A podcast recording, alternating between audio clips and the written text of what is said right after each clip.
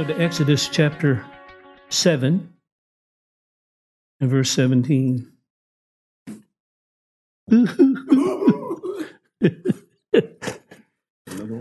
Uh, yeah, no, I'm good. Uh, don't sit there, whatever you do. Thank you.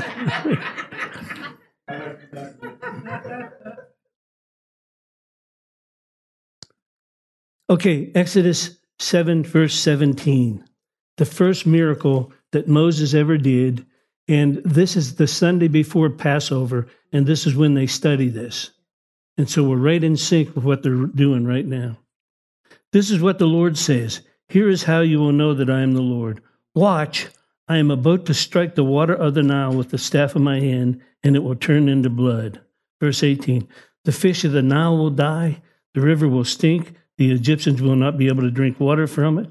So Moses, so the Lord said unto Moses, Tell Aaron to take your staff, stretch it over your hand over the waters of Egypt, over the rivers and the canals, and uh, all the water reservoirs, and they'll become blood. There'll be blood throughout the land of Egypt, even the stone containers, right? So, this is the first miracle that he did, and it brought death and destruction. Now, let's go to John chapter 2 and look at the first miracle that Jesus did. First miracle that Jesus did is totally different. On the third day, verse 1, chapter 2. It was a wedding face, a wedding face. A wedding took place in Cana of Galilee. Jesus' mother was there, and Jesus and his disciples were invited to the wedding as well. That's good news. When the wine ran out, and I found the wine never runs out of a church. W H I N E, unfortunately.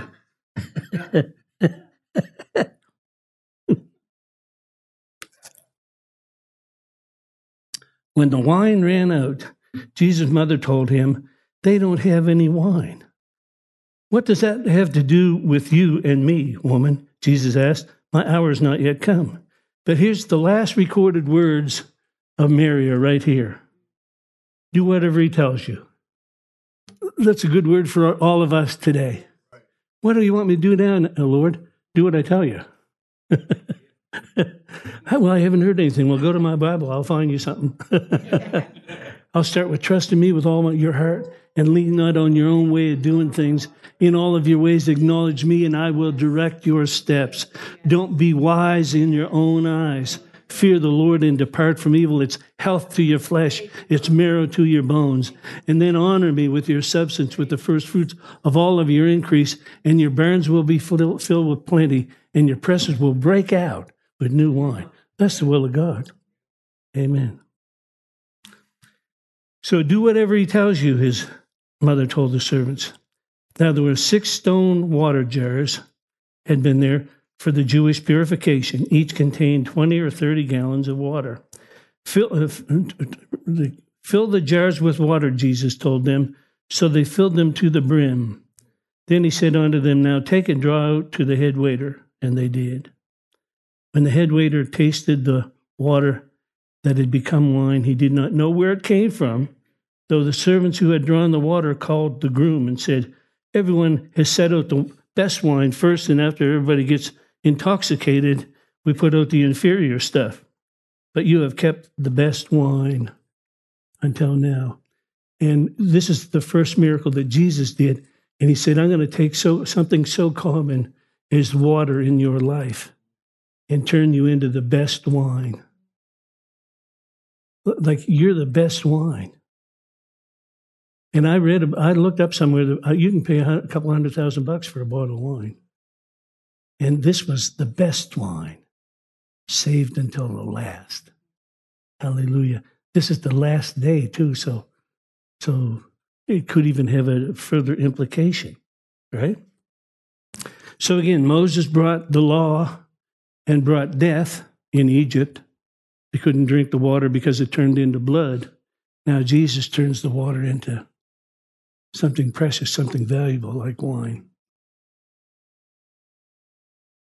So when I was in uh, when I was in Israel, I had some experiences with sheep, and uh, one that stands out is I was walking along and the I could hear them coming, like they were munching everything. It's inside, and they're walking along. And one of them walked right up alongside of my leg, and it wasn't until I said something that he took off, because he didn't he couldn't tell the difference between me and the shepherd at that moment until until he heard my voice, because I follow the voice of a good shepherd, and the voice of a stranger I will not follow.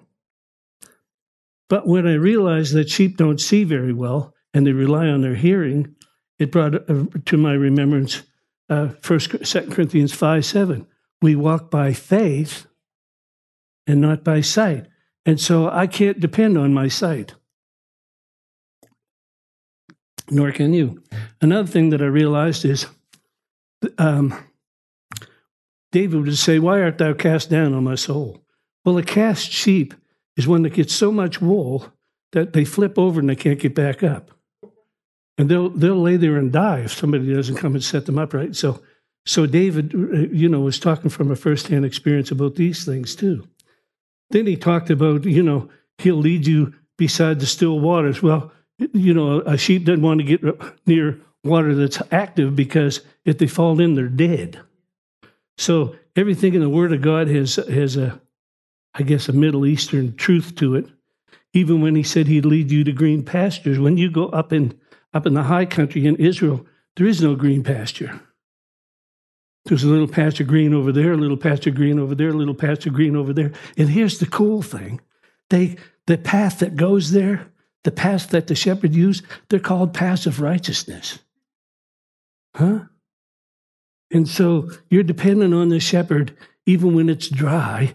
You follow him, and he's taking you to a place of refreshment. He'll restore your soul. He pours in the oil and the wine. That's to keep the keep the bugs off you and from picking away at your eyes and things like that. Everything that's in there comes from a shepherd's heart. Now, when I was there, it was the shepherds were a little different because he had a cell phone. But other than that, I could have been back two thousand years. And then the next thing that I saw, this I'm kind of just kind of rambling here. The next thing that I noticed was I went down to the Sea of Galilee. and some places, it's 85 or 100 feet deep, or whatever that is in in meters, and it's it's a fair sized lake, but there's nothing built around it. Over in Tiberias, there is, but rest of the lake is is you know is open. And I thought, well, the government must have passed a law so that so that people wouldn't go there and you know put in a wharf and get a speedboat and water ski up the Sea of Galilee, which they would do. But but before the government took it over, the Jews would not, did not live on the water then either. You couldn't find a Jewish. If you go to Peter's house, you got to walk a ways to get away from the water. And I'm thinking, if you went down the Eastern Passage, the boats pull into the wharf, and you could the guy could live right there, you know. But it's not so there because they have a fear of water. They call it in the Hebrew, it's called chaos.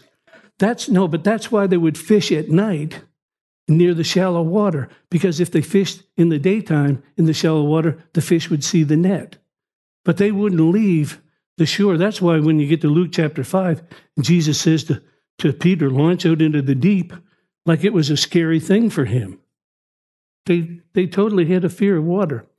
And so um, it's got nothing to do with this, but it's just some good information for you. Luke chapter 2 and verse 7. She brought forth her firstborn son, wrapped him in swaddling cloth, and laid him in a manger, because there was no room for them in the inn. And there was in the same country shepherds keeping watch of their flocks by night. Well, um, the mangers outside of Bethlehem were really limestone. There's caves all over Israel because because most of the rock is limestone. But down in, down next to Bethlehem is where the Levitical shepherds would birth their sheep, and they had these they had these caves all along that were, and again they were Levitical priests, Levitical shepherds, so they were stamped for purity. So, so if a lamb was going to be born, they would put him in one of these places. And then, because lambs are clumsy when they get born, they would wrap them in swaddling cloth, wrap their legs, because if you know anything about it, it must be without spot, a lamb without spot. So they had to protect this lamb from falling against itself, from bumping its leg against a rock or anything like that. And so they would wrap their legs right up in swaddling cloth, which was gathered from the garments of the high priest. You know, when the garments, when the high priest garments wore out, they would cut it up in strips and use it for this very purpose. Why? Because they, they wanted to keep this sheep sanctified. So Jesus wasn't born in a little barn, he was born in one of these caves. Why? Because he was the Lamb of God that came to take away the sin of the world. So it says, and there were certain country, shepherds in the same country abiding in the field, keeping watch over the, the, the flock by night. And uh, the angel of the Lord stood before them, and the glory of God shone around them, and they were terrified. But the angel said unto them, Don't be afraid. Look, I proclaim unto you good news and great joy for all the people. Today in this city of David, of the Savior, was born unto you a Messiah, the Lord. This will be a sign unto you. You'll find a baby wrapped tightly in swaddling cloth, tightly in swaddling cloth, and lying in a manger. Same as what they were doing to the temple. You know, they were preparing, at that time of the year, they were preparing lambs, you know, for Passover too. So all of this is happening at the same time. Some of these would be a year later, but they, nonetheless, they were raising them that way.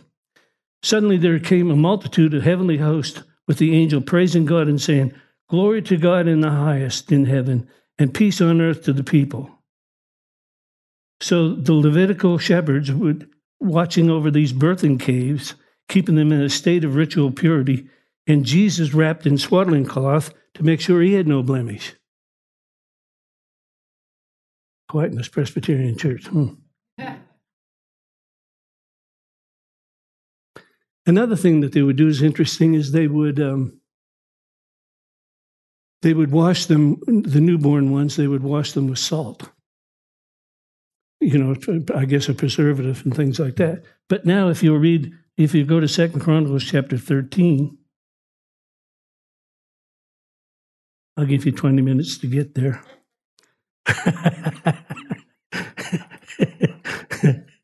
it's not one of your favorite chapters. No, some of the, the stuff we read in Leviticus and in Chronicles and stuff can be kind of monotonous. Right now, we're in the book of Joshua dividing the land, and that's like, oh, wow.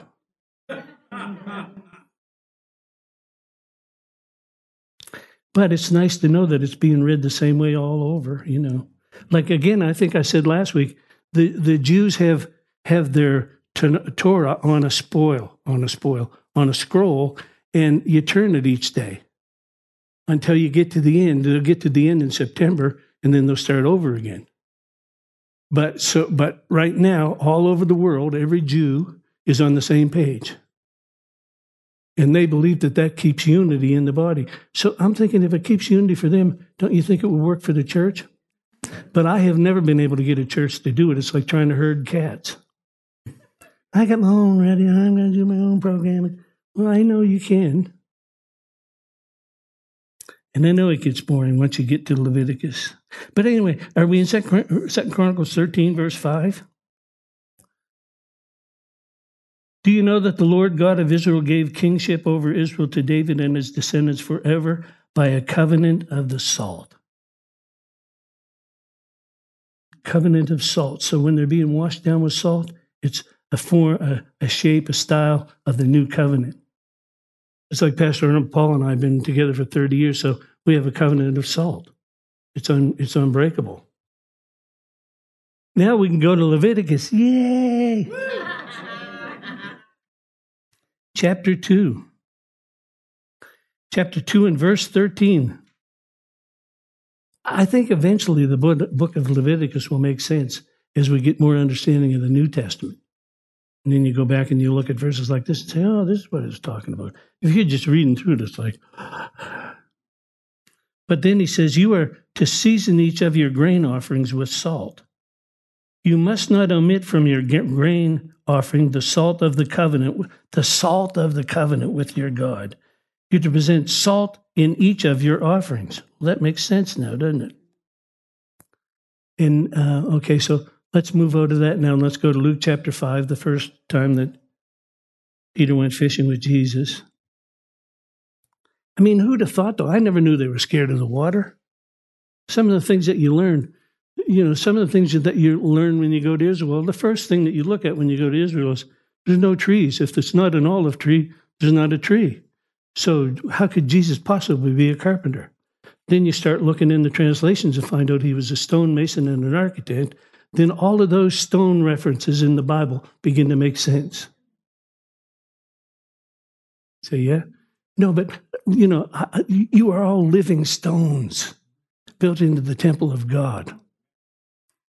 It's kind of like, you know, he's rebuilding the temple.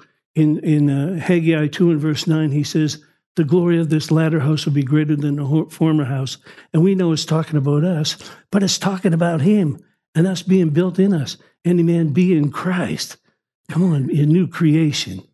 You're living stones built into the temple of God. So he's rebuilding. The Jews plan on rebuilding the other temple, but Jesus is building his temple right now. Even when he said the, the temple veil was rent, he was talking about his flesh, letting you in. Anybody anybody, he said, I, I knock at the door. He said, if you'll invite me in and get an invited in in Revelation chapter 2, when he invites you in, he's saying, I'll pay for everything. Just let me in. I'll take care of everything. I'll give you Ephesians 1 3. You'll be blessed with all the spiritual blessings in the heavenlies in Christ. Just invite me in. Stop struggling, trying to make it happen on your own. Amen to that. Okay. Luke 5 4. Now, when he had left off speaking, he said to Simon, Launch out into the deep and let down your nets for a draft. And okay, so the first thing we know about this now is Simon doesn't like going out into deep water. Simon answered said unto him, Master, I've toiled all night and caught nothing. Nevertheless, at your word, I will let down the net. And when they had done this, they increased, they enclosed a great multitude of fish until their net broke. And they beckoned unto the partners which were in the other ship that would come and help them, and they came and filled both ships so that they began to sink. Simon Peter saw it and fell down to his knees and said, Depart from me, I'm a sinful man. It, it exposed, it's kind of like when you read Isaiah chapter 6. And Isaiah said, In the year that King Uzziah died, I saw the Lord. And he was high. I knew about him before, but now I've seen him. I've seen him, and he's high and lifted up, and his train fills the temple. And then all of a sudden, I saw myself. He said, Woe is me because I'm undone. I'm a man of unclean lips. Lashon hara. I'm a man of unclean lips. And I'm living amongst a bunch of people with unclean lips. And then he took the fire of the Holy Ghost and touched his tongue. The next thing he said was, Here am I, send me. Wasn't something he could do by himself. So Simon Peter saw himself as a sinner until we get to John chapter 21, the next time that he's gone on a fishing trip. I know some of this stuff is repetitive, but we learn through repetition, right? Repetition is the motor of learning, someone said.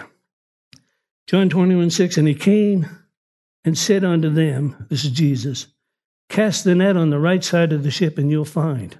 That's another thing that you'll notice when you go over there is the Sea of Galilee is one place, and I'm sure there's a spiritual significance to it, but it's got seven underground streams coming into the same location.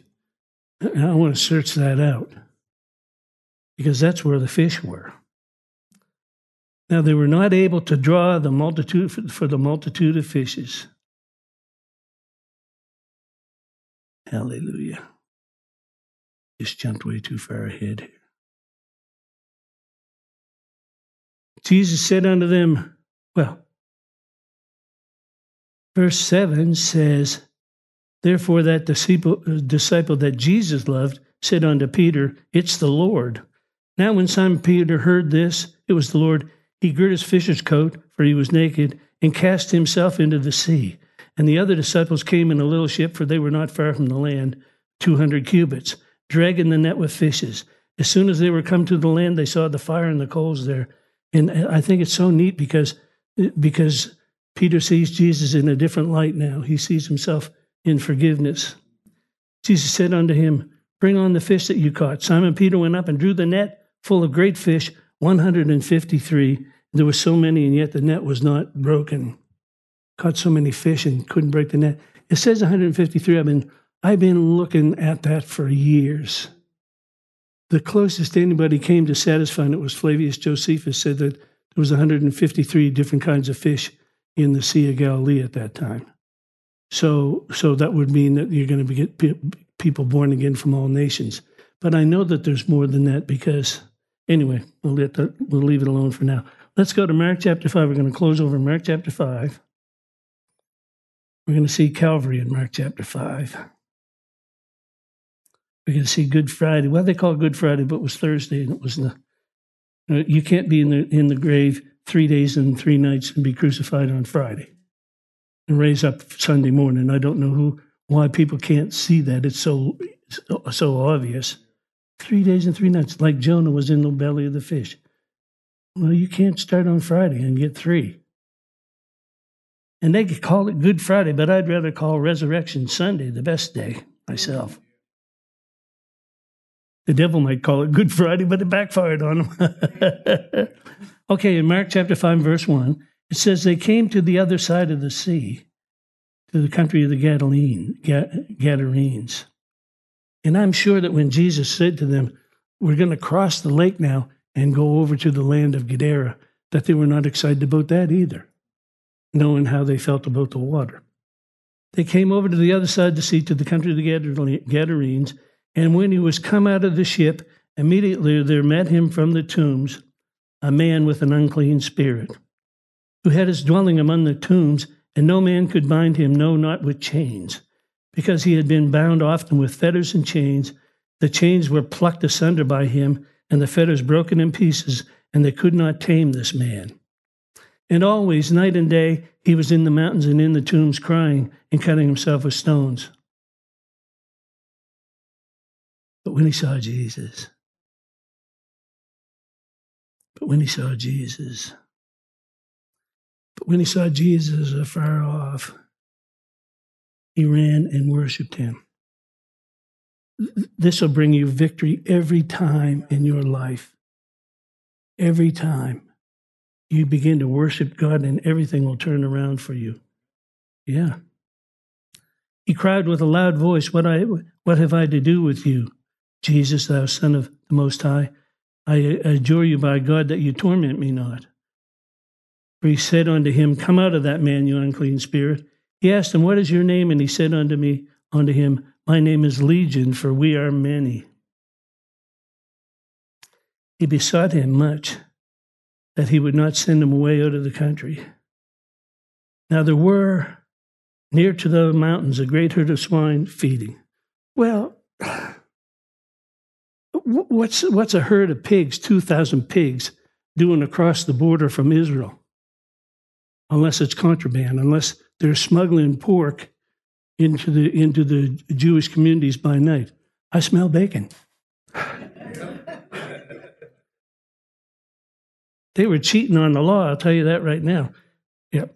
Now the word so a great herd of swine feeding, and all of the devils besought him, saying, Send us into the swine that we may enter into them. And forthwith Jesus gave them leave, and the unclean spirits went out, and he entered. They entered into the swine, and the herd ran violently down the steep place into the sea. There was about two thousand that were choked in the sea. I like to think about this too. Two thousand years after Jesus was here, the devil's herd's going to get wiped out. Can we look at it like that? We better look at it like that. It's the truth. Yeah. But now here's the thing that I got out of this that I hadn't seen before. The madman of Gadara was going to exchange places with Jesus. And I often wondered where he got the clothing. They said they found him clothed and in his right mind. And I, I'm not sure about that yet, but, but I think that it relates to Matthew chapter 26 and verse 53. This is when they're getting ready to crucify Jesus, and he said, Think that I cannot pray now to the Father, and he shall presently give me more than 12 legions of angels. But that the scriptures must be fulfilled, this must be. So this man ran out of the tombs, and Jesus is running into the tomb. And it's such a type of, I don't know how much you were possessed with other things. But he made a perfect exchange. He went to the tomb so that you could go to the throne. He went to the tomb so you go to the throne. Praise the Lord. Well, I'm done. I hope you got something out of this. I did. Hallelujah. When the law was given, 3,000 people died. When, when the Holy Spirit was poured out, 3,000 people got born again. There's such a truth in that. There's such a, he said, I didn't come to appoint you unto wrath.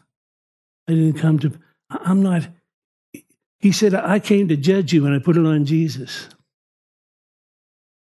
I found him guilty so that I could find you innocent. He got him made Jesus to be sin who knew no sin, that you'd be made the righteousness of God in him. Amen. We hope this message has encouraged you in your relationship with the Lord. For more information and ministry resources, we invite you to visit our website at www.newcovenantchurch.ca. We look forward to you joining us next time as we continue to live victoriously.